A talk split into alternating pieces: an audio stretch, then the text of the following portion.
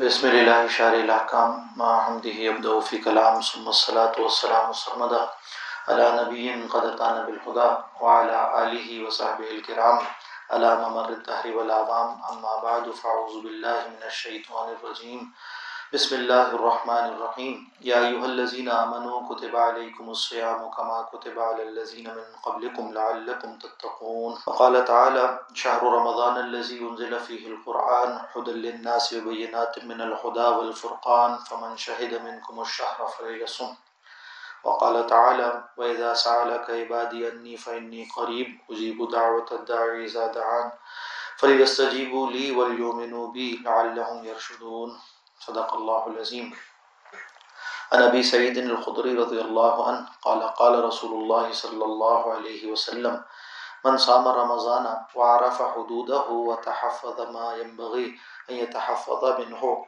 كفر ما كفر ما قبله. رواه البيهقي.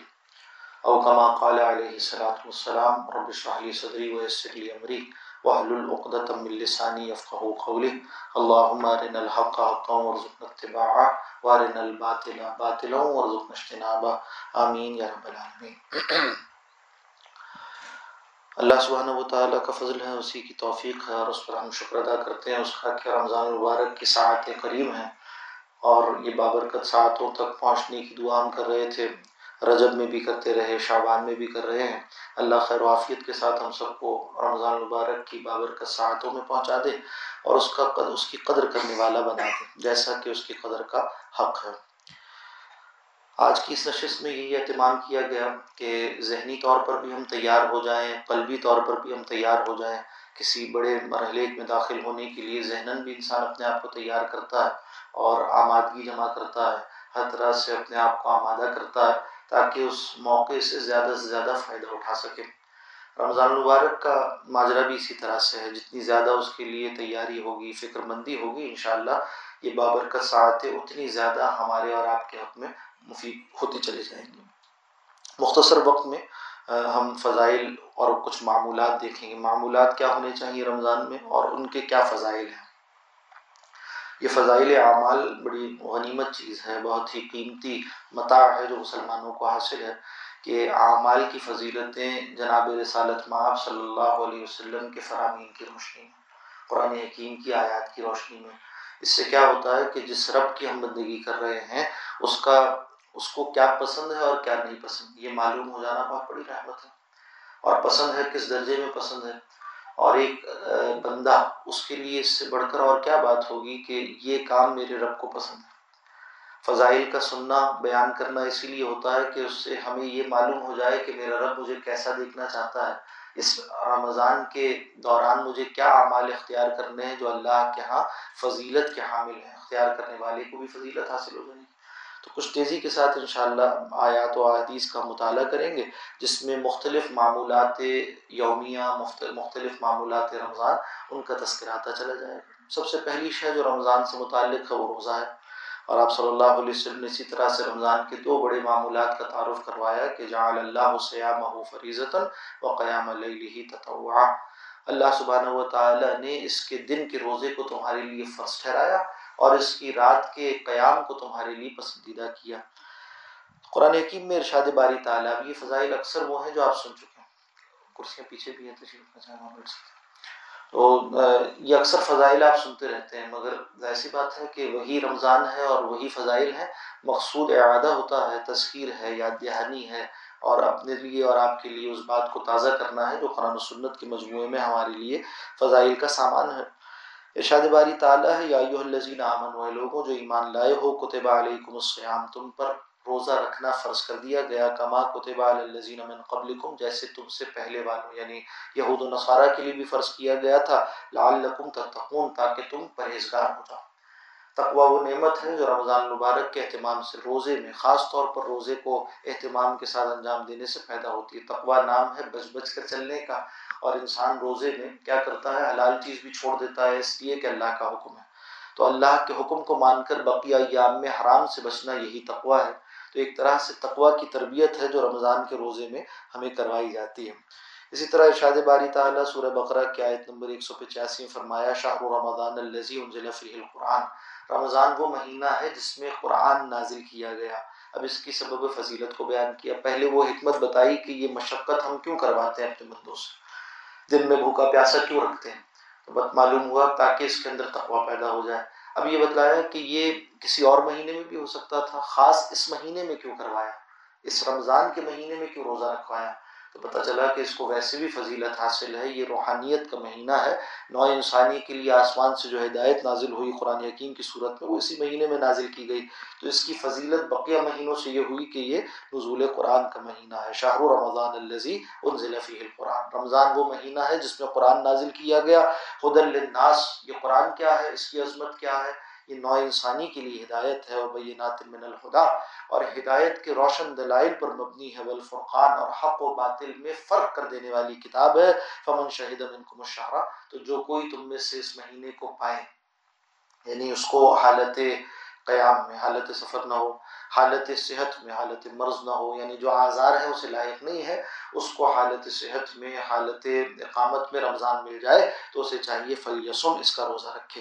اور اس کا روزہ ایسا ہے کہ اگر ایک روزہ بھی جان بوجھ کر انسان چھوڑ دے فرض روزہ، تو پھر پوری زندگی بھی اگر روزے رکھتا رہے تو اس کی تلافی نہیں کر سکتا، اس کی تلافی ہو نہیں سکتی۔ ہاں قضا کا اپنا حکم ہے، کفارے کا اپنا حکم ہے، مگر اپنی جگہ جو جان بوجھ کر چھوڑ دینا ہے روزہ کا، بلا عذر چھوڑ دینا ہے روزے یہ ایسا سخت گناہ ہے کہ پوری زندگی بھی اگر کوئی شخص روزے رکھے تو اس کی تلافی نہیں ہو سکتی۔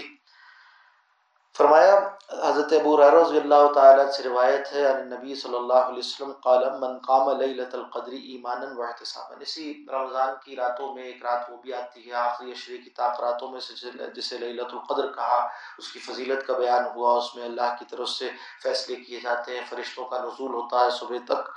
فرمایا کہ جو اس رات کو لیلت القدر کو قیام کرتا ہے، ایمانا و احتسابا۔ ایمان و احتساب کے ساتھ غفر له ما تقدم من ذنبه۔ اس کے بھی تمام اگلے پچھلے گناہ اللہ معاف فرما دیتے ہیں۔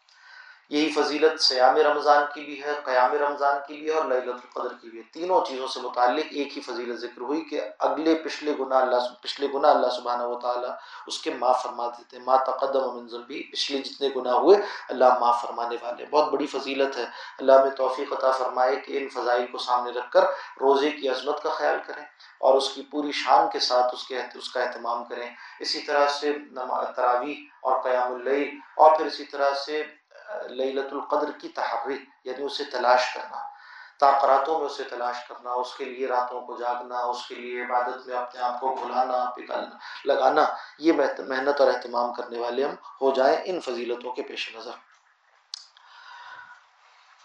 بخاری شریف کتاب السیام کی روایت ہے، کتاب السوم کی روایت ہے، فرمایا کہ والذی نفسی بیدہی لخلوف فم السائی میں اطیب عند اللہ من ریح المسک۔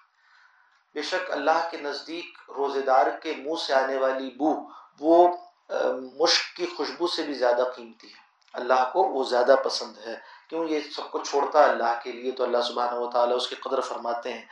یترو کو تعامہ ہو و شرابہ ہو یہ چھوڑ دیتا ہے کھانے کو، پینے کو و شہوت ہو اور اپنی شہوت کو، من اجلی میرے لیے السیام لی و نازی بھی فرمایا کہ روزہ میرے لیے ہے خاص اور میں ہی اس کی بد اس کی اس کی جزا دوں گا، اس کا بدلہ دینے والا میں ہی ہوں، خاص طور پر اس کا بدلہ میں عطا کروں گا۔ اخراج ہے بندے اور رب کے مابین۔ اب اس کے اندر جتنی کچھ مشقت ہے، جتنا کچھ اخلاص ہے، جتنی محبت ہے اللہ سے، اتنا ہی اجر بڑھتا چلا جاتا ہے۔ اور فرشتے جو کچھ لکھیں گے لکھیں گے۔ اللہ اپنے پاس سے خاص بھی عطا فرمائیں گے اور خاص خاص اکرام فرمائیں گے روز قیامت روزے داروں کا۔ ایک اور اکرام کا ذکر حدیث شریف میں آتا ہے کہ باب الریان سے ان کو داخل کیا جائے گا۔ وہ دروازہ جو خاص ہے ان لوگوں کے لیے جو روزے دار ہیں، جنت کا دروازہ۔ فرمایا کہ والحسنت و بشر امصالحہ اور نیکیاں دس گنا تک اللہ سبحانہ و تعالیٰ بڑھا دیتے ہیں اس رمضان المبارک میں جو شخص اہتمام کرتا ہے نیکیوں کا، اس کے اجر کو اللہ دس دس گنا بڑھا دیتے ہیں اور بھی زیادہ بڑھا دیتے ہیں۔ یعنی نفل کا ثواب ایک روایت میں تبرانی کیا آتا ہے وہ کیا آتا ہے کہ جو فرض کے برابر ہو جاتا ہے اور فرض کا ثواب اللہ سبحانہ و تعالیٰ دس سے لے کر ستر گنا تک بڑھا دیتے ہیں۔ روزے کی حفاظت کا خاص حکم دیا گیا روزے کی حفاظت کیا ہے؟ یعنی اس کو اہتمام کے ساتھ انجام دیا جائے۔ اور اہتمام اس میں کیا ہے؟ فرمایا کیا سیام و جنہ یہ روزہ ڈھال ہے۔ فیضا کانا احدکم سائمن فلا یرفس اور ایک حدیث میں آتا ہے کہ جس طرح تم جنگ کی حالت میں ڈھال سے بچتے ہو یعنی سامنے والے کے وار سے بچنے کے لیے ڈھال کو استعمال کرتے ہو، ایسے ہی روزہ ڈھال ہے۔ کس سے؟ نفس اور شیطان کے حملوں سے۔ اسی طرح سے مخالف، نفس کی جب مخالفت کرتا ہے انسان، تو اس کے ذریعے سے اس کے اندر ایک قوت پیدا ہو جاتی ہے، مدافعت کی۔ اور یہ قوت مدافعت پھر اس کو کام آتی ہے بعد میں۔ فرمایا کہ سیام و جناس، روزہ تو ڈھال ہے فیضا کانا احدکم سائمن تم میں سے جو کوئی روزے سے ہو، فلا یرفس اسے چاہیے کہ بےودہ بات نہ کرے۔ ولا یجہل اور نہ کوئی جہالت پر مبنی بات کرے یعنی غصے میں چلانا، اسی طرح سے بے عقل رویہ اختیار کرنا، جذباتی ہو جانا، ان ساری کاموں، ان سارے کاموں سے بچے۔ فن عمرون شتمہ ہو کوئی اس کو گالی دے یا قاتل ہو یا اس سے لڑنے کی کوشش کرے فل یقل انی صاحب تو اسے چاہیے کہ سامنے والے کو کہہ دے میں تو روزے میں اس کا جواب تمہاری جہالت کا، تمہاری زیادتی کا جواب زیادتی سے نہیں دوں گا اور اس طرح کا بدلہ تم سے نہیں لوں گا۔ میں تو روزے سے ہوں، میں اپنا معاملہ اللہ کے حوالے کرتا ہوں اور صبر کرتا ہوں۔ روزہ صبر سکھاتا ہے، انسان کو اس طرح سے ضبط نفس سکھاتا ہے۔ تو روزے کی حفاظت ضروری ہے۔ روزے کے دوران انسان اس بات کا خیال رکھے کہ اس کی میں حفاظت کروں۔ حفاظت کے معنی کیا ہے شروع میں میں نے وہ روایت بھی آپ کے سامنے پڑھی جو حضرت ابو سعید خدری رضی اللہ تعالیٰ سے مروی ہے۔ فرمایا کہ منسام رمضانہ، جس نے رمضان کا روزہ رکھا، یہ بہت اہم بات ہے۔ اور اگر یہ اس روایت پر ہم عمل کر لیتے ہیں تو انشاءاللہ ساری باتیں اس میں جمع ہو جائیں گی۔ اور آپ صلی اللہ علیہ وسلم نے دیکھیں، کس قدر عنایت فرمائی رمضان کے ساتھ، کس قدر اہتمام فرمایا، طرح طرح سے اس کی فضیلتوں کو بیان کیا، طرح طرح سے روزے کی اہمیت کو، رمضان المبارک کی اہمیت کو اپنے عمل سے، اپنے قول سے، اپنے صحابہ میں اس کی ترغیب کروا کر کیا کیا کام تھے جن کو انجام دے کر آپ نے اس کی اہمیت کو اجاگر فرمایا؟ ساری آپ کی عنایت ہے مہینے کے ساتھ اور اس عبادت کے ساتھ۔ فرمایا، من سامہ رمضانہ جس نے رمضان کے روزے رکھے وعرف حدودہ صرف روزے ایسے نہیں کہ فاقے بلکہ اس کی حدود بھی پہچانتا ہو یعنی روزے کی حدود کیا ہے؟ اس میں جو اہتمام کرنا ہے، وہ کرتا ہو یعنی اس کو یہ معلوم احکام بھی سیکھے، شریعت کے احکامات اور ان چیزوں کو ایسے نہ لے کہ بس جیسا تیسا گزار دے روزہ۔ نہیں یا یہ کہ یہ بھی چلتا ہے، ایسے سنا نہیں احکام سیکھیں۔ فرض وہ ہے جس کا سیکھنا بھی فرض ہے۔ تو احکامات شریعت سیکھ کر باقاعدہ اہتمام کے ساتھ ایک ایک مسئلے کو جان کر، ایک ایک عبادت کے بارے میں حساس ہو کر علماء سے، مفتیوں سے پوچھ کر اس پر عمل کرنے والا ہو۔ عارف حدودہ ہو اس نے اس روزے کی حدود کو بھی جان لیا۔ کس سے ٹوٹتا ہے؟ کب چھوڑنا جائز ہے؟ کس کو رخصت حاصل ہے؟ کس کے لیے رخصت نہیں ہے؟ مرض کی حالت ہے تو اس کا حکم کیا ہے؟ تصاہل نہ برتے۔ غفلت نہ برتے۔ بے توجہی نہ کرے، ہلکا نہ لے، اس کو بہت اہمیت کا حامل مسئلہ ہے۔ تو فرمایا، وعرف حدود ہو و تحفظ ما یا تحفظ من ہو اور اس نے محفوظ کیا، حفاظت کی اس کی جس کو جس کی حفاظت کرنی چاہیے۔ تھی لائق تھا اس روزے میں جس شے کی حفاظت کرنا، اس کی اس نے حفاظت کی۔ کتنے جامع الفاظ کتنی خوبصورت بات ہے کہ روزے میں انسان حفاظت کرے، کس کس کی حفاظت کرنی اپنے دل کی بھی حفاظت کرنی ہے، زبان کی بھی حفاظت کرنی ہے، اور اسی طرح سے جو ممنوعات سیام ہیں، جن سے روزہ ٹوٹ جاتا ہے، ان سے بھی حفاظت کرنی ہے، نظروں کی بھی حفاظت کرنی ہے، کان کی بھی حفاظت کرنی ہے، اعمال کی بھی حفاظت کرنی ہے۔ ریاکاری سے بھی اپنے آپ کو بچانا ہے، ہر شے سے جو بچنا اچھا ہے، اس سے بچنے والا ہو جائے، جس سے بچنا لائق ہے اس کو۔ اس سے بچنے والا ہو جائے۔ کتنا وسیع اور جامع جملہ ہے۔ اللہ ان سب چیزوں سے بچنے والا بنا دے، جن سے بچنا لائق ہے رمضان مبارک میں۔ اور ان سب کو کرنے والا بنا دے، جن کا کرنا لائق ہے رمضان مبارک کو۔ فرمایا، کیا ہوگا اس کے نتیجے میں؟ کفرا ما قبل ہو اس سے پہلے جو کچھ اس کے گناہ ہوئے ہوں گے نا سب کا کفارہ ہو جائے گا۔ مگر شرائط ہے۔ کیا؟ کہ اس کے حدود جانے عارف حدود ہو اور ساتھ ساتھ و تحفظ ما تحفظ من ہو اللہ میں اس کی توفیق عطا فرمائے کہ اس اس، ان شرائط کے ساتھ ہم روزے اور رمضان کی قدر کرنے والے ہو جائیں۔ ایک حدیث میں فرمایا، بخاری شریف کی روایت ہے ملم یدا قول الزور، جو نہیں چھوڑتا جھوٹی بات کا کہنا والعمل ابھی اور اس پر عمل کرنا فلئی صلی اللہ حاجت۔ تو اللہ کو کوئی حاجت نہیں اس بات کی۔ یدا تعام ہوا شرابہ، کہ وہ کھانا پینا چھوڑ دے۔ یہ ناپسندیدگی کا اظہار ہے۔ اس بات کا کہ تم کھانا پی مطلب نہیں ہے کہ پھر وہ نہیں چھوڑ سکتا تو روزہ نہ رکھے۔ مطلب یہ ہے کہ جب تم نے کھانا پینا چھوڑ دیا تو کم از کم اس کا بھی خیال کرو۔ جو اور گناہ ہے ان سے بھی بچو۔ حلال چیز چھوڑی اللہ کے حکم سے تو جو چیزیں عام طور پر حرام ہے غیبت ہے چغلی ہے گالم گلوچ ہے، اذیت رسانی ہے، اسی طرح سے اور جھوٹ ہے، ساری وہ چیزیں جو حرام کی گئی شریعت میں، عام حالات میں بھی حرام ہے تو روزے میں بدرجہ اولا ان کو چھوڑنا ہوگا، ان سے بچنا ہوگا، کیونکہ روزے کی حفاظت کرنی ایک تو ہے نا کہ خود اپنی طرف سے انسان کچھ زیادتی کرے، اس میں تو اس کا ذکر تو اس میں آ گیا۔ اور دوسرا، اگر کوئی آپ کو ابھارے اور تنگ کرے تو اس کا ذکر اس سے پہلے والی روایت میں آ گیا کہ اسے یہ کہہ کر ایک طرف ہو جائے، ایسے جو شیاطین ہیں، شیاطین انس، جو اس موقع پر بھی انسانوں کو تنگ کرتے ہیں اور رمضان میں بھی روزے خراب کرنے کی کوشش کرتے ہیں، تو ان سے کیسے حفاظت میں آئے؟ کہ انی صاحب میں تو روزے سے ہوں، تمہارے اشتعال دلانے پر بھی میں اشتعال میں نہیں آؤں گا۔ اور یہ سبق ہے جو میں سیکھ رہا ہوں۔ میں تو زیر تربیت ہوں، اپنے نفس کی تربیت کر رہا ہوں، تمہارے اشتعال دلانے پر بھی میں جواب نہیں دوں گا۔ سحری اور افطار کا اہتمام کرے انانس بن مالک رضی اللہ عنہ۔ قال قال النبی صلی اللہ علیہ وسلم تصحروا آپ صلی اللہ علیہ وسلم نے فرمایا کہ سحری کیا کرو، فإن فی السحور برکہ کہ سحری میں اللہ نے برکت رکھی ہے۔ اہتمام کرے اور یہ خیال کرے کہ یہ کھانا برکت کا بعض بعض ہمارے بزرگ اللہ والے مشائق وہ دیکھ کر بتا دیتے تھے کہ یہ کھانا برکت والا ہے۔ اور بعض برکتیں وہ ہیں جو بنانے سے آتی ہیں، بنانے والے کی طرف سے آتی ہیں، بعض آتی ہیں جس کام کے لیے بنایا جائے۔ نیک موقعوں کے لیے بنایا گیا تو اس میں برکت ہو گئی، سحری ان موقعوں میں سے مواقع میں سے ہے جس میں برکت آ جاتی ہے۔ اس لیے کہ اس کو ایک سنت کو پورا کرنے، ایک عبادت کو پورا کرنے کے لیے تیار کیا جاتا ہے۔ اسی طرح سے حضرت عمر بن عاص رضی اللہ تعالی راوی فرماتے ہیں کہ فصل و ما بین سیامنا و سیام اہل کتاب اقلت الصحر ہمارے اور اہل کتاب کے روزے میں فرق کرنے والی چیز وہ صحیح کا کھانا ہے۔ اور اسی طرح آپ صلی اللہ علیہ وسلم نے حکم دیا۔ آپ صحابہ فرماتے ہیں کہ عمرنا نعجلہ افطارنا و نوخرا سحورنا۔ ہمیں آپ صلی اللہ علیہ وسلم نے اس بات کا حکم دیا کہ اپنی افطار کو جلدی کریں اور اپنی سحری کو تاخیر کریں۔ مراد کیا ہے اس سے؟ کہ آخر وقت تک سحری کھائیں۔ جو وقت لکھا ہوا ہوتا ہے نا جنتری میں، یہ نہیں کہ اذان کو دیکھیں، یہ نہیں کہ اپنے خیال پر چلیں، نہیں۔ بلکہ جنتری دیکھیں جو مستند جنتری شائع ہوتی ہے کہ یہ اس سال فلاں دن، فلاں شہر میں وقت ہے انتہائی سحر اور یہ ہے افطار کا۔ اس کو دیکھ کر روزہ بند کرنا اور کھولنے کا اہتمام کریں۔ بعض اوقات اذان دینے میں تساہل ہوتا ہے یا فہم میں فرق ہوتا ہے۔ بعض وقت کے اندر اذان دے رہے ہوتے ہیں، بعض وقت سے باہر دے رہے ہوتے ہیں، تو اعتبار اس کا مشکل ہے۔ اور اس میں پھر لوگ غلطی کرتے ہیں اور اس غلطی سے پھر روزہ نہیں ہوتا۔ اس لیے بہت احتیاط کی ضرورت ہے۔ وقت دیکھیں، گھڑیاں بھی درست کریں، انشاءاللہ یہ بھی کار ثواب ہو جائے گا۔ اس لیے کہ یہ عبادت کے لیے اہتمام۔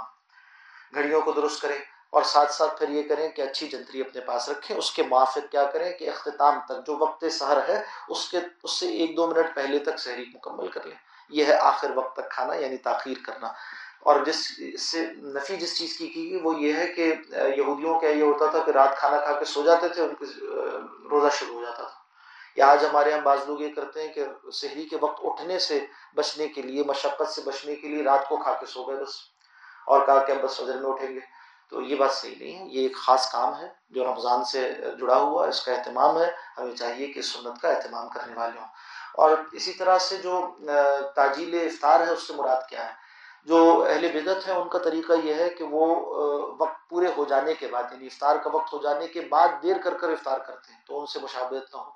پھر یہ کہ اس طرح سے دن میں بدعتوں کا راستہ کھلتا ہے، انسان یہ سمجھے کہ میں اور جتنا بھوکا رہوں گا، اتنا ثواب بڑھے گا، ایسا نہیں۔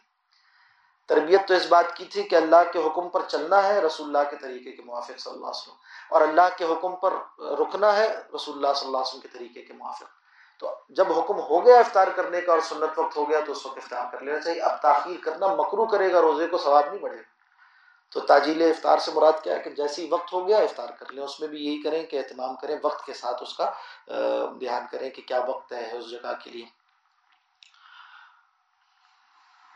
اسی طرح آپ صلی اللہ علیہ وسلم نے فرمایا، یہ مسلم شریف کی روایت ہے کہ اللہ یزال الناس بخیر ما اجل الافطارہ لوگ اس وقت تک خیر پر قائم رہیں گے جب تک وہ افطار میں جلدی کرتے رہیں گے۔ روزہ افطار کروانا اس کی بھی فضیلت ہے۔ یعنی جہاں خود نیک اعمال کا کرنا، اسی طرح سے ان نیک اعمال میں دوسروں کے لیے معاونت کرنا، سہولت کرنا، امداد کرنا، یہ بھی کار ثواب ہے۔ تو فرمایا کہ منفت رفیع سائمن کان لہو مغفرتاً لذنوبی جو شخص اس مہینے میں کسی روزہ دار کو افطار کروائے، اللہ اس کے گناہوں کی مغفرت کا سامان بنا دیتے ہیں۔ وہ اطقرقبت ہی من النار، اور اس کی جہنم سے خلاصی کر دیتے ہیں۔ وہ کان لہو مثل اجر ہی من غیر انتقص من اجر ہی شعین اور جو روزہ جس سے افطار کروایا گیا، اس کا اجر بھی اس کو ملتا ہے، بغیر اس کے کہ اس کے اجر میں کوئی کمی کی جائے۔ دونوں دونوں کو اللہ پورا پورا اجر، ایک کو دوہرا اور ایک کو اکیلا پورا اجر عطا فرماتے ہیں۔ قلنا، ہم نے سوال کیا صاحب فرماتے ہیں، یا رسول اللہ لئی کلنا یجد ما یفطر الصائم، ہم میں سے ہر ایک کے پاس تو اتنی وسعت نہیں کہ اچھی طرح پیٹ بھر کر اور بہترین طرح کا افطار کروا سکے کسی کو۔ آپ نے فرمایا، قال، فقال رسول اللہ صلی اللہ علیہ وسلم یوت اللہ حاضر ثواب من فطر صائما على مزغت لبن او تمرت او شربت مما جو شخص کسی کو ایک گھونٹ دودھ پلا دے، ایک کھجور کھلا دے یا پانی کا ایک گھونٹ پلا دے، اس کو بھی اللہ ایسا ہی اجر عطا فرمائے۔ ضروری نہیں کہ بہت لمبی چوڑی افطار پر تکلف افطار کروائیں کسی غریب کو، کسی حاجت مند کو یا کسی بھی جاننے والے کو تب یہ اجر ملے۔ بلکہ مختصر سی افطار پر بھی انشاءاللہ یہ اجر اللہ عطا فرما دیں گے۔ امن اشبا سائمن اور جو پیٹ بھر کر کھلائے اور اچھی طرح اکرام کرے کسی روزے دار کا۔ سقا اللہ من حوضی، تو رسول اللہ فرماتے ہیں صلی اللہ علیہ وسلم، اللہ اسے میرے حوض سے پلائے گا شربتن لا یزما حتیٰ یدخل الجنہ، کہ پھر اسے پیاس نہیں لگے گی یہاں تک کہ وہ جنت میں داخل ہو جائے گا۔ بہت بڑی فضیلت ہے۔ اور جامع کوثر رسول اللہ صلی اللہ علیہ وسلم کی دست مبارک سے حوض کوثر پر اللہ ہم سب کو اس کی توفیق عطا فرمائے اور اس کے لیے کوشش کرنے والا بنائے۔ یہ فضیلتیں ہمیں ہر سال یاد آتی ہیں، یاد دلائی جاتی ہیں۔ کیا ہم اس خیال کے ساتھ، اس استحظار کے ساتھ کہ اس کام کی فضیلت ہے، کر رہے ہوتے ہیں۔ یا کر رہے ہوتے ہیں، اس وقت یہ بات یاد رہتی ہے۔ اگر یاد رہے تو یقیناً بہت ایمان میں طرفوں کا ذریعہ ہوگا، بڑھوتری کا ذریعہ ہوگا، اضافے کا ذریعہ ہوگا۔ ان باتوں کو اس خیال کے ساتھ کہ یہ آپ صلی اللہ علیہ وسلم کے فراہمی اور یہ اللہ کے پسندیدہ اعمال ہے اس خیال کے ساتھ انجام دینے والا اللہ ہمیں بنا دے۔ کثرت عبادت اور ریاضت و اعمال صالحہ، یہ بھی اس مہینے کا آپ صلی اللہ علیہ وسلم کا طریقہ تھا۔ آگے آگے تشریف لے ساتھی پیچھے آنے والوں کے لیے اس ہو جائے۔ فرمایا، من تقرب فیہ بخصلت من الخیر. جو شخص اس مہینے میں کسی خیر کے کام کے ذریعے سے اللہ کا قرب اختیار کرتا ہے، کانا کمن ادا فریضۃ فیما سوا. تو گویا ایسا ہے جیسے عام حالات میں اس نے کوئی فریضہ ادا کیا یعنی نفل کرنے پر فرض کا ثواب. اور من ادا فریضۃ فی جو کوئی اس میں کوئی فرض ادا کرتا ہے، کانا کمن ادا سبعین فریضۃ فیما سوا ہو. تو گویا ایسا ہے جیسے اس نے ستر فرائض ادا کیے رمضان کے علاوہ میں. تو یہ شعب الایمان کی روایت ہے، امام بحقی رحمۃ اللہ علیہ سے۔ حضرت عائشہ فرماتی ہیں کانا رسول اللہ صلی اللہ علیہ وسلم اذا دخل رمضان جب رمضان داخل ہوتا، اب یہ آپ صلی اللہ علیہ وسلم کا مشاہدہ کر رہی ہیں، زوجہ محترمہ قریب سے آپ کے معمولات کا، اور وہ بیان فرما رہی ہیں کہ جب رمضان داخل ہوتا، تغیر لونہ تو آپ کا آپ کا رنگ تبدیل ہو جاتا، آپ کے معمولات بدل جاتے۔ ایک فکر مندی ہے جو آپ کے چہرے سے دیکھی جاتی تھی۔ ایک انہماک ہے، ایک توجہ ہے، ایک اہتمام ہے۔ اور مسلسل ایک فکر میں آپ ہیں، رمضان المبارک کی ایک فکر میں اب یہ کرنا ہے، اب یہ کام ہے، اب یہ کام۔ تغیر لونہ آپ کے چہرے کا رنگ تبدیل ہو جایا کرتا تھا۔ وہ کثر صلاحت ہو اور آپ کی نمازیں بڑھ جایا کرتی تھی۔ وہ فی دعا اور آپ دعاؤں میں خوب گڑ گڑاتے تھے۔ اللہ کے سامنے آہوزاری فرمایا کرتے تھے۔ یہ رمضان کا معمول شعب الایمان کی روایت کے موافق رسول اللہ صلی اللہ علیہ وسلم کا حضرت عائشہ بیان فرما رہے ہیں کہ کثرت صلاۃ ہو تغیر لون ہو وقت حلفی فی دعا واشفق من ہو اور اس میں اور زیادہ اللہ سے ڈرنے والے ہو جاتے تھے۔ اور زیادہ اللہ سے ڈرنے والے، خشیت آپ پر تاری رہا کرتی تھی اس مہینے میں۔ اسی طرح سے فرماتی ہیں آپ سیدہ عائشہ رضی اللہ تعالیٰ عنہ کہ ایک اور روایت ہے اور یہ بھی شعب الایمان کی ہے کانا رسول اللہ صلی اللہ علیہ وسلم اذا دخل شہر رمضان شد میں جب رمضان آتا تو آپ اپنی لنگوٹ کس لیتے تھے، اپنی لنگی سخت باندھ لیتے تھے۔ اس سے دونوں معنی لیے گئے، ایک معنی یہ کہ جو میاں بیوی کا تعلق ہے، اس کی طرف متوجہ نہیں ہوتے تھے اور عبادت میں وقت صرف کیا کرتے تھے رمضان مبارک میں، اکثر۔ اور دوسرے یہ معنی لیے گئے کہ مستعد ہو جانا، کسی کام کے لیے انسان مستعد ہو کر کام پر رکھ جائے تو اردو میں محاورہ استعمال ہوتا ہے، لنگوٹ، کس لینا۔ تو اس طرح آپ محنت کرتے تھے، زیادہ سے زیادہ مشقت اٹھاتے تھے، زیادہ سے زیادہ اہتمام فرماتے تھے عبادات کے لیے۔ تو شد میں ذرا ہو ثم لم یاتی فراشہ ہو حتیٰ ینسلخہ پھر اپنے بستر پر تشریف نہ لاتے تھے جب تک رمضان پکر پورا نہ گزر جائے۔ یعنی رمضان کی راتوں میں آپ بستر پر آرام فرمانے کے لیے تشریف نہ لاتے، یہاں تک کہ یہ مہینہ تمام ہو جاتا۔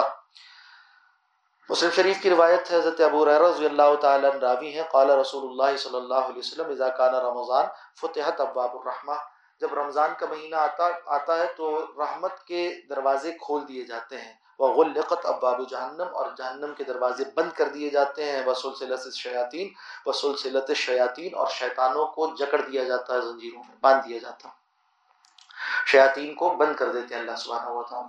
ہم اگر وہ جو بقیہ گیارہ مہینے شیطان تربیت کرتا رہتا ہے ہمارے نفس کی، تو اس کا ایک چیلا یا چاٹا ہے جو ہمارے اندر بیٹھا ہوا ہے، وہ ہمیں اندر سے وسوسے کرتا ہے۔ اب اس کا مقابلہ کرنا ہے۔ ورنہ یہ تو ہمارا ایمان ہے کہ آپ صلی اللہ علیہ وسلم کا فرمان ہے شیطان لعین وہ بند کر دیا جاتا ہے۔ اس کی تربیت سے جو نفس گڑبڑ کر رہا ہے، اس کا مقابلہ اس مہینے میں کرنا نسبتاً آسان ہوتا ہے۔ ہم دیکھتے ہیں کہ نیکیوں کا عام رجحان ہو جاتا ہے اور لوگ جو ہے وہ گناہ کم اور نیکیاں زیادہ کرنے لگتے ہیں۔ بقیہ ایام کی نسبت یہ اسی کا اثر ہے۔ پھر اسی طرح چونکہ یہ رمضان نزول قرآن حکیم کا مہینہ ہے، تو اس میں پھر تعلق قرآن حکیم سے زیادہ ہونا چاہیے۔ ایک طرح سے قرآن حکیم کو منانے کا، اس نعمت پر شکر ادا کرنے کا مہینہ۔ اللہ سبحانہ و تعالیٰ سے اس شکر، اس نعمت پر ہم شکر ادا کرتے ہیں اور اس کا شکر کیا ہے؟ کثرت تلاوت ہے، کثرت اشتغال ہے، قرآن حکیم کے لفظ، معنی، اس سے زیادہ زیادہ انسان تعلق پیدا کرے اس مہینے میں۔ حضرت عبداللہ ابن عمر رضی اللہ تعالیٰ راویہ فرماتے ہیں کہ ان رسول اللہ صلی اللہ علیہ وسلم قال السیام والقرآن یشفعان للعبد، کہ روزہ اور قرآن یہ دونوں سفارش کرتے ہیں بندے کے لیے۔ یقول یوم القیامہ، روز قیامت سفارش کریں گے۔ یقول السیام روزہ کہے گا، اے رب، اے میرے رب منا تو تعام و شہوات بن نہار دن کے اوقات میں میں نے اس کو کھانے پینے اور خواہش نفس کے پورا کرنے سے روکے رکھا روکے رکھا۔ فشفینی فی، تو حق پہنچتا ہے کہ آپ اس کے حق میں میری سفارش قبول فرما لیجیے فشفینی فی، تو میری سفارش قبول فرما لیجیے اس کے حق میں۔ وہ یقول القرآن، پھر قرآن حکیم بھی عرض کرے گا، اللہ کے حضور منا تو اے اللہ، میں نے رات کے اوقات میں اس کو سونے سے روکے رکھا، اس کی نیند میری وجہ سے کم ہو گئی۔ یہ میرے ساتھ کھڑا رہتا تھا، قرآن حکیم پڑھتا تھا تراوی میں پڑھتا تھا تحجد میں پڑھتا تھا، تلاوت کرتا تھا۔ رات کی اوقات میں کثرت سے تلاوت کا اہتمام قرآن حکیم سے اشتغال رکھتا تھا، اس لیے اس کی نیند کم ہو گئی۔ رات کو سو نہ پایا مجھ سے تعلق کی وجہ سے۔ تو کیا کیجیے اللہ اس کے حق میں میری بھی سفارش قبول فرما لیجیے وہ دعا کرے، وہ بھی درخواست کرے گا منا تو نو مبل و نفی تو میری سفارش بھی قبول کیجیے۔ قال آپ صلی اللہ علیہ وسلم فرمایا فیو شفعان ان دونوں کی سفارش قبول کی جائے گی مسد احمد کی روایت اللہ میں توفیق عطا فرمائے کہ قرآن اور روزہ ہمارے حق میں بھی سفارش کریں۔ قرآن حکیم سے ایسا تعلق ہو، اور یہ جو علت بتائی کہ رات کے وقت سونا کم ہو گیا تھا، قرآن حکیم کی وجہ سے۔ حضرت ابن عباس رضی اللہ تعالی روایت کرتے ہیں، کانا رسول اللہ صلی اللہ علیہ وسلم اجود الناس۔ آپ صلی اللہ علیہ وسلم سب سے زیادہ سخی تھے۔ لوگوں میں سب سے زیادہ سخی، اجود، انتہائی سخی تھے آپ۔ وہ کانا اجودا ما یقون فی رمضان۔ اور جب رمضان ہوتا تو آپ اور زیادہ سخی ہو جاتے۔ ہی نہ یلقاہ جبریل۔ رمضان کون سا وقت تھا؟ جب جبریل علیہ السلام سے آپ کی ملاقات ہوتی تھی۔ ویسے تو عام ایام میں بھی ہوتی تھی، آپ وہی لے کر آتے تھے، مگر رمضان میں خاص ملاقات ہے جس کا ذکر ہو رہا ہے کہ نہ یلقاہ جبریل وکان جبریل یلقاہ فی کل لیلت من شہر رمضان فیدارس القرآن۔ اور جبریل علیہ السلام حضرت رسول اللہ صلی اللہ علیہ وسلم سے رمضان کی ہر رات ملاقات فرماتے تھے، ہر رات۔ اور کیا کرتے تھے؟ یدارس القرآن، وہ دونوں مل کر قرآن حکیم کو پڑھتے پڑھاتے تھے۔ حضرت جبرائیل سناتے تھے، حضرت رسول اللہ صلی اللہ علیہ وسلم سنتے تھے، پھر حضرت رسول اللہ صلی اللہ علیہ وسلم سناتے تھے، حضرت جبرائیل سنتے تھے۔ اس طرح تدریس قرآن ہے آپس میں۔ اور اس طرح کیا ہوتا تھا؟ اس رمضان تک، اس سال تک نازل ہونے والے قرآن حکیم کی ترتیب ہو جاتی تھی۔ جیسے کہ وہ لوہے محفوظ میں ہے، جیسے کہ وہ آسمانی دنیا پر تھا، اس کے موافق آپ کے قلب مبارک میں اس کی ترتیب کر دیتے تھے۔ باقی وہ نازل تو ہوا الگ الگ مواقع پر۔ تو ترتیب نزولی سے ترتیب مصحف کے موافق اسے رمضان المبارک میں کیا جاتا تھا۔ اور اسی طرح سے سلسلہ جاری رہا۔ یہاں تک کہ جس سال نبی اکرم صلی اللہ علیہ وسلم نے دنیا سے پردہ فرمایا، اس سال یہ اہتمام تین مرتبہ کیا۔ قرآن حکیم کی کا دور تین مرتبہ حضرت جبریل کے ساتھ آپ نے مکمل فرمایا۔ فرمایا کانا رسول اللہ صلی اللہ علیہ وسلم ہین یلقاہ جبریل علیہ السلام اجود بالخیر من ریح المرسلہ یہ سنن نسائی کی روایت ہے کہ آپ صلی اللہ علیہ وسلم جب حضرت جبرائیل سے ملتے تو تیز چلتی ہوئی ہوا سے بھی زیادہ سخی ہو جاتے تھے اب اور کام سامنے آ گئے۔ کتنے کام ہم نے دیکھے شہری کا اہتمام ہے، روزے کا اہتمام ہے، حفاظت ہے، زبان کی حفاظت ہے، اخلاق کی حفاظت ہے، احکام کا سیکھنا ہے، اور قرآن حکیم سے تعلق ہے، راتوں میں قرآن حکیم سے تعلق ہے۔ اب ایک اور کام سامنے آ گیا کہ سخاوت کرے انسان۔ اوروں کو افطار کروانا ہے۔ سارے اب باب خیر ہیں۔ ان میں سے ہر ایک میں سے، ہر باب خیر میں سے، ہر ہر قسم خیر میں سے کچھ کچھ حصہ لے لیں۔ جس طرح ایک بعض اوق آدمی وہ کیا کرتا ہے، کسی کو کھانے کا ذوق ہو تو دسترخوان میں کئی طرح انواع و اقسام کی اگر نعمتیں ہوں تو ہر قسم میں سے کچھ نہ کچھ کھا کر ذائقہ اس کا دیکھتا ہے کیسا ہے۔ اسی طرح سے کسی اور شے کا کسی کو ذوق ہے تو اس کو چکے گا بہت سارے، بہت ساری خوشبو اس کے سامنے رکھی ہوں۔ تو ہر خوشبو کو سون کر دیکھتا ہے کہ اس کا اس کا کیسا یعنی اس کی خوشبو کیسی ہے۔ اسی طرح سے جس کو عبادت کا ذوق ہو جائے، جس سے اللہ سے جسے اللہ سے محبت کا ذوق ہو جائے تو اللہ سے قریب کرنے والے جتنے اعمال رسول اللہ صلی اللہ علیہ وسلم نے بتلائے، ان میں سے ہر ایک میں سے کچھ نہ کچھ حصہ ہو لیتا تو اللہ کرے کہ ہم بھی ان تمام اقسام خیر میں سے کچھ نہ کچھ حصہ اس رمضان المبارک میں جمع کر لیں۔ فرمایا کہ تیز چلتی ہوئی ہوا سے بھی زیادہ آپ سخی تھے سخاوت کا یہ عالم تھا کہ تیز تیز چلتی ہوئی ہوا ہر ایک کو عام ہوتی ہے۔ وہ دانی و قاسی کا فرق نہیں کرتی قریب اور دور کا فرق نہیں کرتی، دوست اور دشمن کا فرق نہیں کرتی، ہر ایک تک پہنچتی ہے۔ اسی طرح سے رسول اللہ صلی اللہ علیہ وسلم کی سخاوت وہ تیز چلتی ہوئی ہوا سے بھی بڑھ کر تھی۔ اللہ ہمیں بھی توفیق عطا فرمائے کہ اللہ کے راستے میں مال بھی خرچ کریں اور اپنے آپ کو بھی لگائیں اور کھپائیں۔ حضرت ابو سعید خضری رضی اللہ تعالیٰ سے روایت ہے۔ اچھا اب یہ قرآن حکیم سے کی تلاوت کا ذوق اگر کسی کو زیادہ بڑھے تو یہاں تک بڑھ جائے کہ وہ اور اعمال سے یعنی قرآن حکیم پڑھنا، پڑھانا، تلاوت کرنا، سمجھنا، سمجھا، اور اعمال میں کچھ کمی بھی ہو، تو یہ قرآن حکیم ایسی چیز ہے جو اس کی تلافی کرتا ہے۔ یہ بات، یہ خوشخبری، یہ بشارت آئی ہے اس روایت میں۔ حضرت ابو سعید خضری رضی اللہ تعالیٰ راویہ فرماتے ہیں کہ یقول الرب، رسول اللہ صلی اللہ علیہ وسلم فرمایا کہ اللہ سبحانہ و تعالیٰ فرماتے ہیں، من شغلہ القرآن، جس شخص کو قرآن حکیم نے مشغول کر لیا وہ ذکری، اور میری یاد نے مشغول کر لیا ان مسئلتی یعنی مجھ سے سوال کرنے سے، کہ وہ لمبی چوڑی دعائیں نہ کر سکا، مناجات نہ کر سکا، بہت کچھ مانگ نہ سکا، نام لے لے کے ایک ایک نعمت، ایک ایک حاجت اللہ کے حضور مانگ نہ سکا، پیش نہ کر سکا آتیتو افضل ما آتی السائلین سائلین۔ تو میں اس کو عطا کرتا ہوں، اس سے بہتر جو مانگنے والوں کو میں دیتا ہوں۔ وہ فصل کلام کلام اللہ اللہ سائر الکلام، اور اللہ سبحانہ و تعالیٰ کے کلام کی فضیلت سارے کلاموں پر ایسی ہے کہ فضل اللہ علیہ خلق ہی جیسے کہ اللہ کی فضیلت ہے، اس کی مخلوق پر اس تربیزی کی روایت ہے، اس میں بشارت ہے اس بات کی۔ قرآن حکیم سے اگر خاص تعلق ہو جائے، رمضان مبارک اس کے پڑھنے پڑھانے میں، اس کے، اس کثرت تلاوت میں، اس کے سمجھنے سمجھانے میں، اس میں صرف ہو تو انشاءاللہ امید کی جا سکتی ہے کہ اور کاموں میں اگر کچھ کمی بھی ہوئی ہے تو اللہ تعالیٰ اس کی تلافی سے فرما دیں گے اور اس کو وسیلہ بنا دیں گے اس سے بہتر عطا کرنے کا کہ ہم اپنے لیے بہت سی طویل طویل حاجتیں اللہ کے سامنے رکھتے ہیں۔ مگر اس سے اس کو بہانہ نہیں بنانا چاہیے۔ یعنی ایسا نہ ہو کہ یہ بہانہ ہم بنا لیں اور ہمارا نفس اپنے ان ذمہ داریوں سے غافل ہو جائے جو ہمارے کرنے کے کام تھے۔ یعنی فرائض کی تلافی سے نہیں ہوتی۔ اسی طرح سے اور جو اپنے اپنے کام ہیں، اپنی اپنی جگہ پر کام ہیں اور دیگر اباب خیر ہیں، ان سے کوتاہی بھی نہ ہو۔ قیام اللیل اور اسی طرح تراویح۔ اس کی فضیلتیں بھی کثرت کے ساتھ روایت مبارکہ میں آئی ہیں۔ حضرت ابو رضی اللہ تعالیٰ راوی فرماتے ہیں، ان رسول اللہ صلی اللہ علیہ وسلم قال، من قام رمضان ایمانا و احتسابا غفر له ما تقدم من ذنبه. یہ بڑی فضیلت ہے مسلم کی روایت۔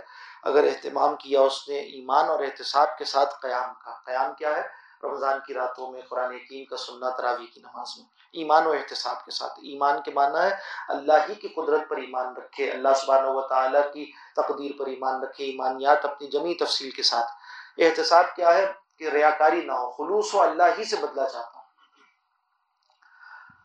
یہ ایمان بھی ہمارا اللہ پر ہو، غیر متزلزل۔ اور اخلاص اعمال میں بھی اخلاص اللہ ہی سے بدلا چاہتے ہیں۔ دو کیفیات ہیں انشاءاللہ، تو یہ روزے کی نعمت ہمارے لیے اور اسی طرح سے قیام قیام اللہ کی نعمت ہمارے لیے مغفرت کا پروانہ بن جائے گی۔ حضرت ابو رضی اللہ تعالیٰ ہی سے روایت ہے، جس میں آپ نے رمضان المبارک کے روزے کی بھی فضیلت کو اسی طرح بیان فرمایا کہ پچھلے گناہوں کی بخشش کا سامان ہو جاتا ہے۔ کانا، اور اسی طرح فرمایا، کانا رسول اللہ صلی اللہ علیہ وسلم یرغب فی قیام رمضان۔ من غیر یامرہم فیہ بعظیمت آپ صلی اللہ علیہ وسلم قیام رمضان میں خوب ترغیب فرماتے تھے، بغیر اس کے کہ اس کو فرض قرار دے دوں یعنی جیسے پانچ وقت کی نمازیں فرض ہیں، جیسے روزہ فرض ہے، ایسے تراویح کو فرض تو نہ کیا، مگر اس کی فضیلت کو اتنا بیان فرمایا، ترغیب فرمائی ترغیب فرمائی ترغیب فرمائی کہ بڑی عظیمت کے ساتھ۔ یعنی اس کے اہتمام کو، اس کی اہمیت کو خوب اجاگر فرمایا کرتے تھے آپ صاحب اکرام کے سامنے۔ یہ کیا ہے؟ تراوی اپنی فقی حکم کے اعتبار سے کیا ہے؟ یہ سنت موقع ہے الکفایہ۔ دو باتیں ہو گئی، اس میں دو باتیں شامل ہیں۔ ایک تو یہ کہ سنت موقع کے بارے میں یہ سمجھنا کہ پڑھ لیا تو صحیح، نہ پڑھے تو گناہ نہیں، یہ نہیں۔ سنت موقع کہتی اس کو ہے کہ بغیر کسی عذر کو اس کو اس کو نہیں چھوڑنا چاہیے۔ ہاں عذر سے کسی نے چھوڑا تو گناہ نہیں ہوگا انشاءاللہ۔ مگر اگر بغیر عذر کے چھوڑا اور یہ یہ کہ مسلسل چھوڑا تو گناہ گار ہے۔ سنت موقع کا مطلب یہ ہوتا ہے، ایک بات۔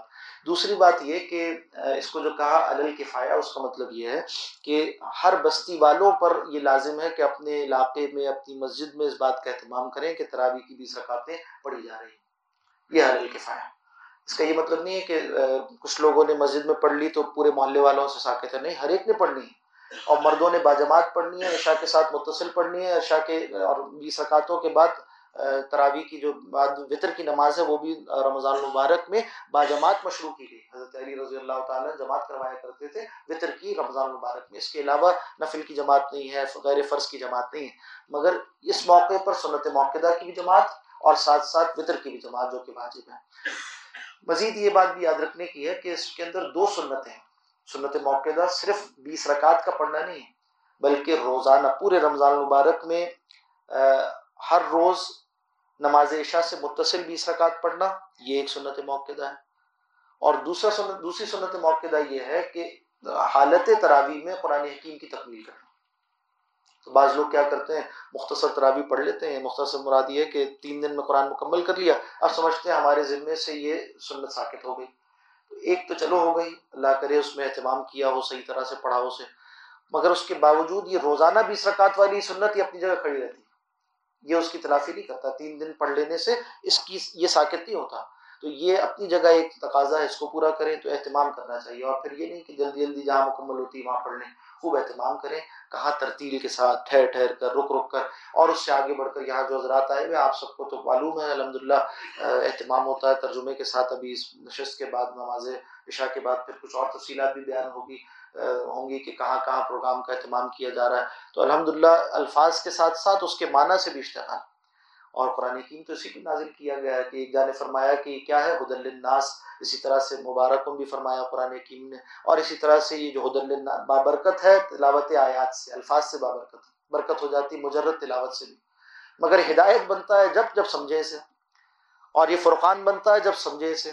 تو سمجھنے والا معاملہ اس کے لیے بھی الحمدللہ رمضان المبارک میں اہتمام کیا جاتا ہے تاکہ ساری فضیلتیں جمع ہو جائیں۔ رات کا وقت بھی اس کے ساتھ صرف ہو اور ٹھہر ٹھہر کر بھی پڑھ لیں، سمجھ کر بھی پڑھ لیں اور یہ رمضان المبارک کی برکتیں، اس کی رات کی فضیلتیں، اس میں عبادت کی فضیلتیں، وہ ساری چیزیں اس کے اندر جمع ہو جائیں۔ انشاءاللہ اس کی تفصیلات آگے آیا چاہتی ہوں۔ پھر اسی طرح اللہ توفیق دے تو صرف تراوی نہیں بلکہ اس کے بعد وطر تو پڑھنے باجماعت اس کے بعد بعض لوگ چھوڑ دیتے ہیں کہ ہم تحجد پڑھیں گے، اس کے ساتھ پڑھیں گے یہ خیال صحیح نہیں۔ رمضان المبارک میں مشروع اسی طرح سے، شریعت یوں ہی متعین کی گئی ہے کہ آپ نے باجماعت وطر پڑھنی۔ پھر اس کے بعد وطر کی نماز پڑھ چکے کوئی حرج نہیں، اب آپ آخر میں تحجد پھر بھی پڑھ سکتے ہیں۔ گھر جا کر آپ نے جب شہری کے لیے اٹھے تو کچھ دیر پہلے اٹھ جائیں اور اٹھ کر دو دو کر کر ہلکی پھلکی رکاتے جتنا وقت دستیاب ہے، آٹھ رکاتے پڑھ لیں، دو دو کر کر۔ یہ تحجد کی نماز ہو جائے گی یا بعض علماء کے مصطلح میں وہ تراویح کی نماز تھی، یہ قیام اللیل ہو جائے گی۔ اور اس کی اپنی فضیلت ہے عام حالات میں بھی اس کی فضیلت ہے۔ اور رمضان المبارک میں فضیلت ہے۔ سنن نسائی کی روایت ہے، علیکم بقیام اللیل فإنه دعب الصالحین قبلکم۔ تم سے پہلے جتنے صالحین گزرے، سب کا یہ طریقہ تھا کہ قیام اللیل کا اہتمام کیا کرتے تھے۔ اللہ میں اس کی بھی توفیق عطا فرمائے، آسان ان دنوں میں کہ روزے شہری سے کچھ دیر پہلے اہتمام کر لیں۔ پھر کچھ اور نیک اعمال ہیں جن کو ہم معمولات میں رکھیں، عام حالات میں بھی اور رمضان میں اس کا اہتمام کریں تو انشاءاللہ توفیق ہوگی بقیہ ایام کے لیے بھی۔ ان کو بس تفصیل میں اس کی فضیلتوں کے بیان میں اس وقت نہیں جاتا، بس عنوانات سامنے آ جائیں۔ اشراق کی نماز ہے، اس کی بڑی فضیلت ہے۔ تو فجر کی نماز کے بعد اگر ہم بیٹھے رہیں مسجد میں، یہاں تک کہ وقت اشراق ہو جائے اور اشراق کی دو رکعت پڑھ کر پھر گھر جائے تو انشاءاللہ حج کا اور عمرے کا ثواب ملتا ہے۔ اللہ سبحانہ و تعالیٰ ہمیں اس کی بھی توفیق عطا فرمائے۔ چاشت کی نماز ہے، نبی اکرم صلی اللہ علیہ وسلم نے اس کو دو رکعت، چار رکعت سے لے کر بارہ تک کی فضیلت بیان فرمائی۔ تو یہ یعنی زوال سے پہلے کا جو وقت ہے، اس میں اس کے پڑھنے کا اہتمام کر لیں تو انشاءاللہ العزیز یہ چاشت کی فضیلت حاصل ہو گیا۔ وابین کا کی فضیلت ہے؟ وابین کیا ہے؟ نماز مغرب کے بعد آپ صلی اللہ علیہ وسلم نے چھ رکعتیں دو دو کر کر اس کی فضیلت بیان فرمائی۔ اس کا اہتمام کر لیں تو انشاءاللہ العزیز سارا رمضان صبح سے شام تک طرح طرح کے انواع خیر میں بسر ہو جائے گا، ذوق عبادت اور اس میں اپنے آپ کو صرف کرنا جو آپ صلی اللہ علیہ وسلم کا معمول تھا، اس کا کچھ امتصال ہو جائے گا، اس کا کچھ تقاضا پورا کرنے والے ہو جائیں گے۔ اسی طرح صلاۃ التصویر کی فضیلت ہے۔ تو رمضان المبارک میں جتنے جمعے آئیں، اس میں اگر ہم صلاۃ و تصویر کا اہتمام کر لیں تو انشاءاللہ یہ فضیلت بھی حاصل ہو جائے گی۔ اسی طرح مناجات کی کثرت ہے۔ جو رمضان المبارک کی فضیلتوں پر مبنی رکوع ہے سورہ بقرہ کا، اس کے اختتام پر اس بات کا ذکر، دعا کی فضیلت کا ذکر آیا۔ وَإِذَا سَأَلَكَ عِبَادِي أَنِّي فَإِنِّي قَرِيبُ أُجِيبُ دَعْوَةَ الدَّاعِ إِذَا فَلْيَسْتَجِيبُوا لِي وَلْيُؤْمِنُوا بِي لَعَلَّهُمْ يَرْشُدُونَ۔ اس سے بعض علماء نے دو باتیں اس کی۔ ایک تو حضرت حسن رضی اللہ تعالیٰ عنہ کا استدلال ہے۔ وہ یہ استدلال فرماتے تھے کہ افطار کے موقع پر دعا قبول ہوتی ہے۔ اور استدال یہ تھا، اشارت یہ ہے اس میں کہ روزے کا ذکر اور روزہ مکمل کب ہوتا؟ افطار کے موقع پر۔ تو اس موقع پر اللہ دعا قبول فرماتا دوسرا استدلال یہ کیا کہ عید کے موقع پر دعا قبول ہوتی ہے، کہ تیس دن کے مکمل روزے کرنے کے بعد جب افطار ہے وہ کیا ہے؟ وہ عید کا دن ہے۔ تو عید کے دن بھی دعائیں قبول ہوتی ہیں۔ ان مواقع کو بھی جیسے جو عید کی رات ہے، جیسے چاند رات کہا جاتا ہے، عام طور پر اس میں بھی دعاؤں کی قبولیت کا موقع ہے اہتمام کرنا چاہیے۔ آخری اشرے کا اہتمام خاص طور پر رسول اللہ صلی اللہ علیہ وسلم کا بھی معمول تھا اور جب آخری اشرا آتا تھا تو آپ خاص اہتمام فرماتے سیدہ عائشہ رضی اللہ تعالیٰ عنہ فرماتی ہیں، کانا رسول اللہ صلی اللہ علیہ وسلم اذا دخل الاشر جب آخری اشرا آ جاتا احی اللیل، راتوں کو آپ زندہ کیا کرتے تھے۔ یعنی شب بیداری فرماتے تھے، وہ ایقضا اہلا اور گھر والوں کو بھی بیدار کرتے، وہ شد المعظم اور اپنی لنگوٹ کس لیا کرتے تھے۔ جامع ترمیزی کی روایت ہے۔ اسی طرح ایک اور روایت میں سیدہ عائشہ رضی اللہ تعالیٰ عنہ فرماتی ہے کہ رسول اللہ صلی اللہ علیہ وسلم کا معمول تھا کہ کانا رسول اللہ صلی اللہ علیہ وسلم یشتہد فی الاشر الاواخر ما لا یشتہد فی غیرہ۔ آپ آخری اشرے میں اتنی محنت فرماتے تھے جتنی اس کے علاوہ نہیں فرماتے یعنی اس میں اور زیادہ محنت کرتے تھے۔ تو جتنی کچھ توفیق اللہ دے، ہم پہلے اشرے میں محنت کریں، دوسرے اشرے میں محنت کریں، اور جب آخری اشرہ آئے تو یہ خیال ہو کہ یہ نعمت اب جانے والی ہے یعنی رمضان کی بابر کا ساتھ ہیں تو اور زیادہ محنت کریں۔ اور زیادہ عبادتوں میں اپنے آپ کو لگائیں اور زیادہ اللہ کے دین کے لیے اپنے آپ کو ہم کھپائیں۔ اسی طرح سے ایک عمل رمضان کے آخری اشرے کا وہ اعتکاف بھی ہے۔ تو جن ساتھیوں کو اللہ توفیق عطا دے عطا فرمائے تو وہ اعتکاف کا اہتمام کریں۔ آپ کا یہ معمول تھا، آپ اعتکاف فرمایا کرتے تھے اور آخری سال آپ نے دو اشروں کا اعتکاف فرمایا۔ چونکہ پہلے ایک اعتکاف رہ گیا تھا تو آپ نے اس سال دو اشروں کا اعتکاف بھی فرمایا۔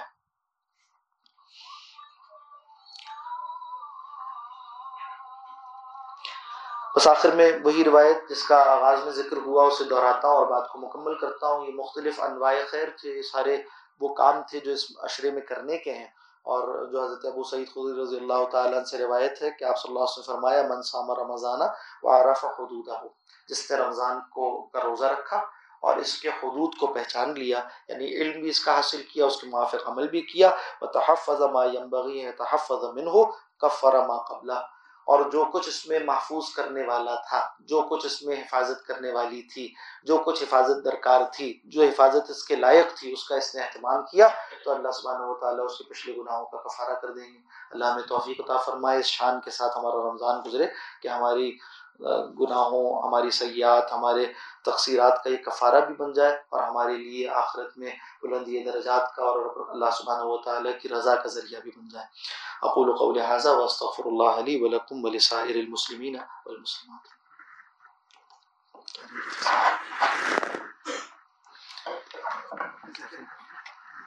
کیا رکھیں دوسری؟ اچھا ذکر نماز کتنے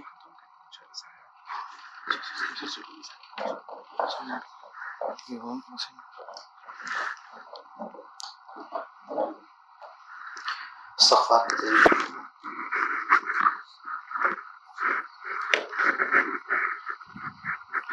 استغفر الله ربي من كل استغفر الله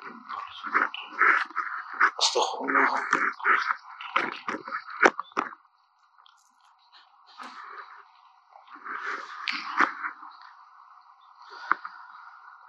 استغفر اللہ ربی من کل ذنب اس لیے سے استغفار کریں کہ ہمارے ہماری جو کوتاہیاں ہیں، وہ ان کی ان کے برے اثرات ہم سے دور ہو جائیں اور ہم رمضان المبارک کی توفیقات سے بارآور کیے جائیں۔ استغفر اللہ ربی من کل ذنب استغفر اللہ ربی من کل ذنب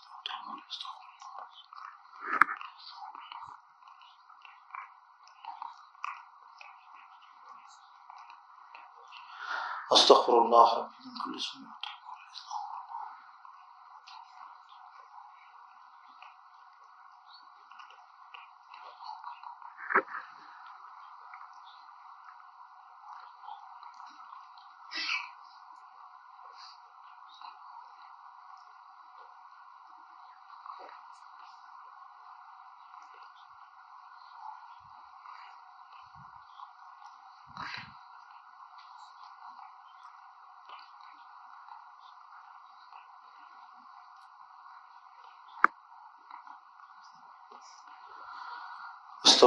ذنب استغفر الله ربي من كل ذنب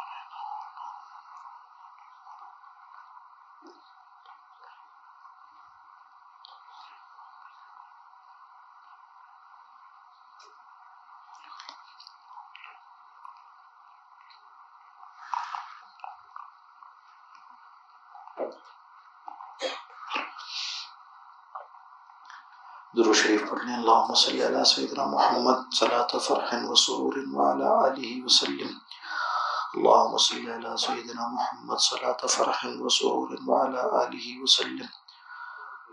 اللہم صلی علی سیدنا محمد. صلاة فرح و سرور وعلى آلہ وسلم.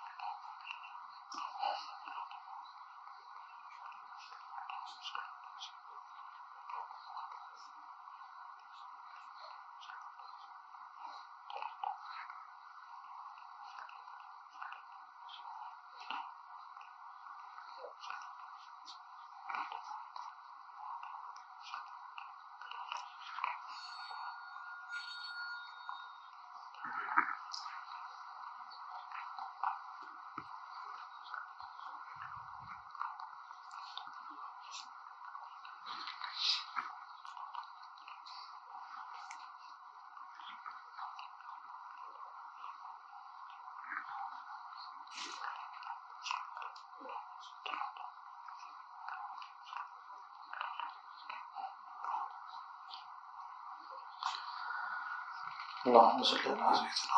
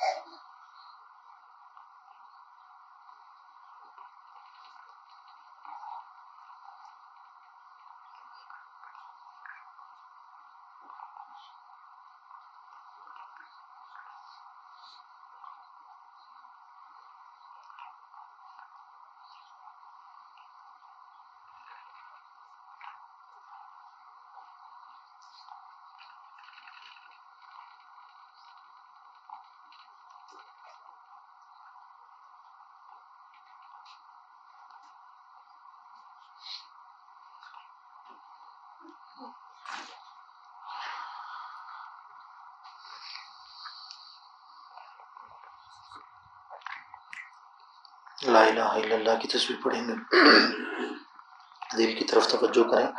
اور سینے پر بائیں جانب جو سینے کا نشان ہے، اس سے دو انگلی نیچے، یہ لطیفہ قلب ہے۔ تو یہ خیال کریں کہ ہمارے، ہمارا دل بھی ذکر کرتا ہے۔ یہ شریف میں آیا، افضل الذکر، لا الہ الا اللہ، لا الہ الا اللہ، لا الہ الا اللہ، لا الہ الا اللہ، لا الہ الا اللہ، لا الہ الا اللہ، لا الہ الا اللہ لا الہ الا اللہ لا الہ الا اللہ لا الہ الا اللہ لا الہ الا اللہ لا الہ الا اللہ لا الہ الا اللہ لا الہ الا اللہ لا الہ الا اللہ لا إله إلا الله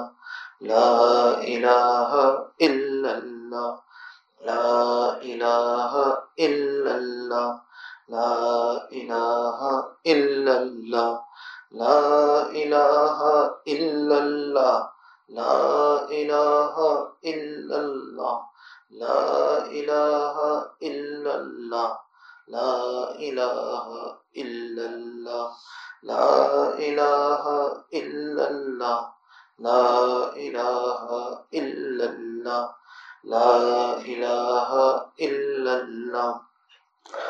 إله إلا الله. لا إله إلا الله. لا إله إلا الله. لا إله إلا الله. لا إله إلا الله. لا إله إلا الله لا إله إلا الله لا إله إلا الله لا إله إلا الله لا إله إلا الله لا إله إلا الله لا إله إلا الله لا إله إلا الله لا إله إلا الله. لا إله إلا الله. إلا الله إلا الله إلا الله إلا الله. إلا الله إلا الله إلا الله إلا الله. إلا الله إلا الله إلا الله إلا الله. إلا الله إلا الله إلا الله إلا الله إلا الله إلا الله إلا الله إلا الله إلا الله إلا الله إلا الله إلا الله إلا الله إلا الله إلا الله إلا الله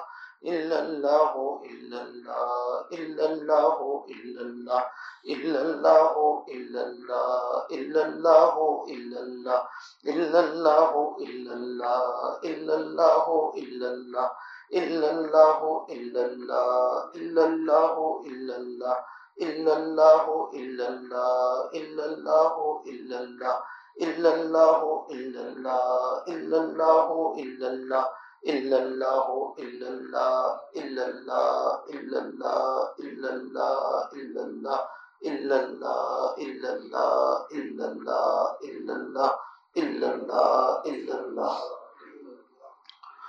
الله الله الله الله الله الله الله الله الله الله الله الله الله الله اللہ ہو اللہ اللہ ہو اللہ اللہ ہو اللہ اللہ ہو اللہ اللہ ہو اللہ اللہ ہو اللہ اللہ ہو اللہ اللہ ہو اللہ اللہ اللہ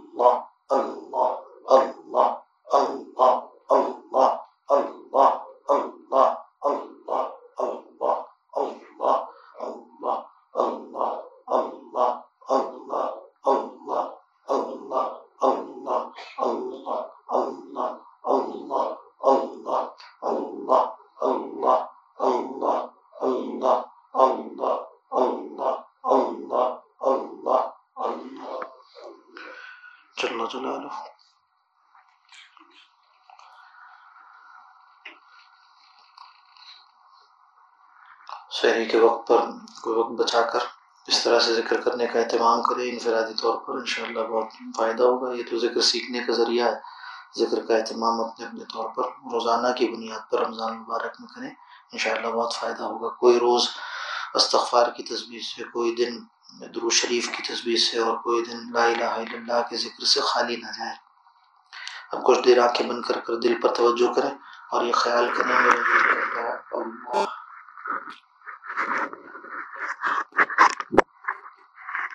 آنکھ بند کر کر دل پر توجہ کریں اور یہ خیال کریں، میرا دل کہتا ہے اللہ جس طرح سے دل دھڑکتا ہے، اس کی آواز اسی طرح ہے، تو وہ اللہ اللہ کہتا ہے۔ دل کے کانوں سے سننے کی کوشش کریں۔ اللہ اللہ اللہ اللہ۔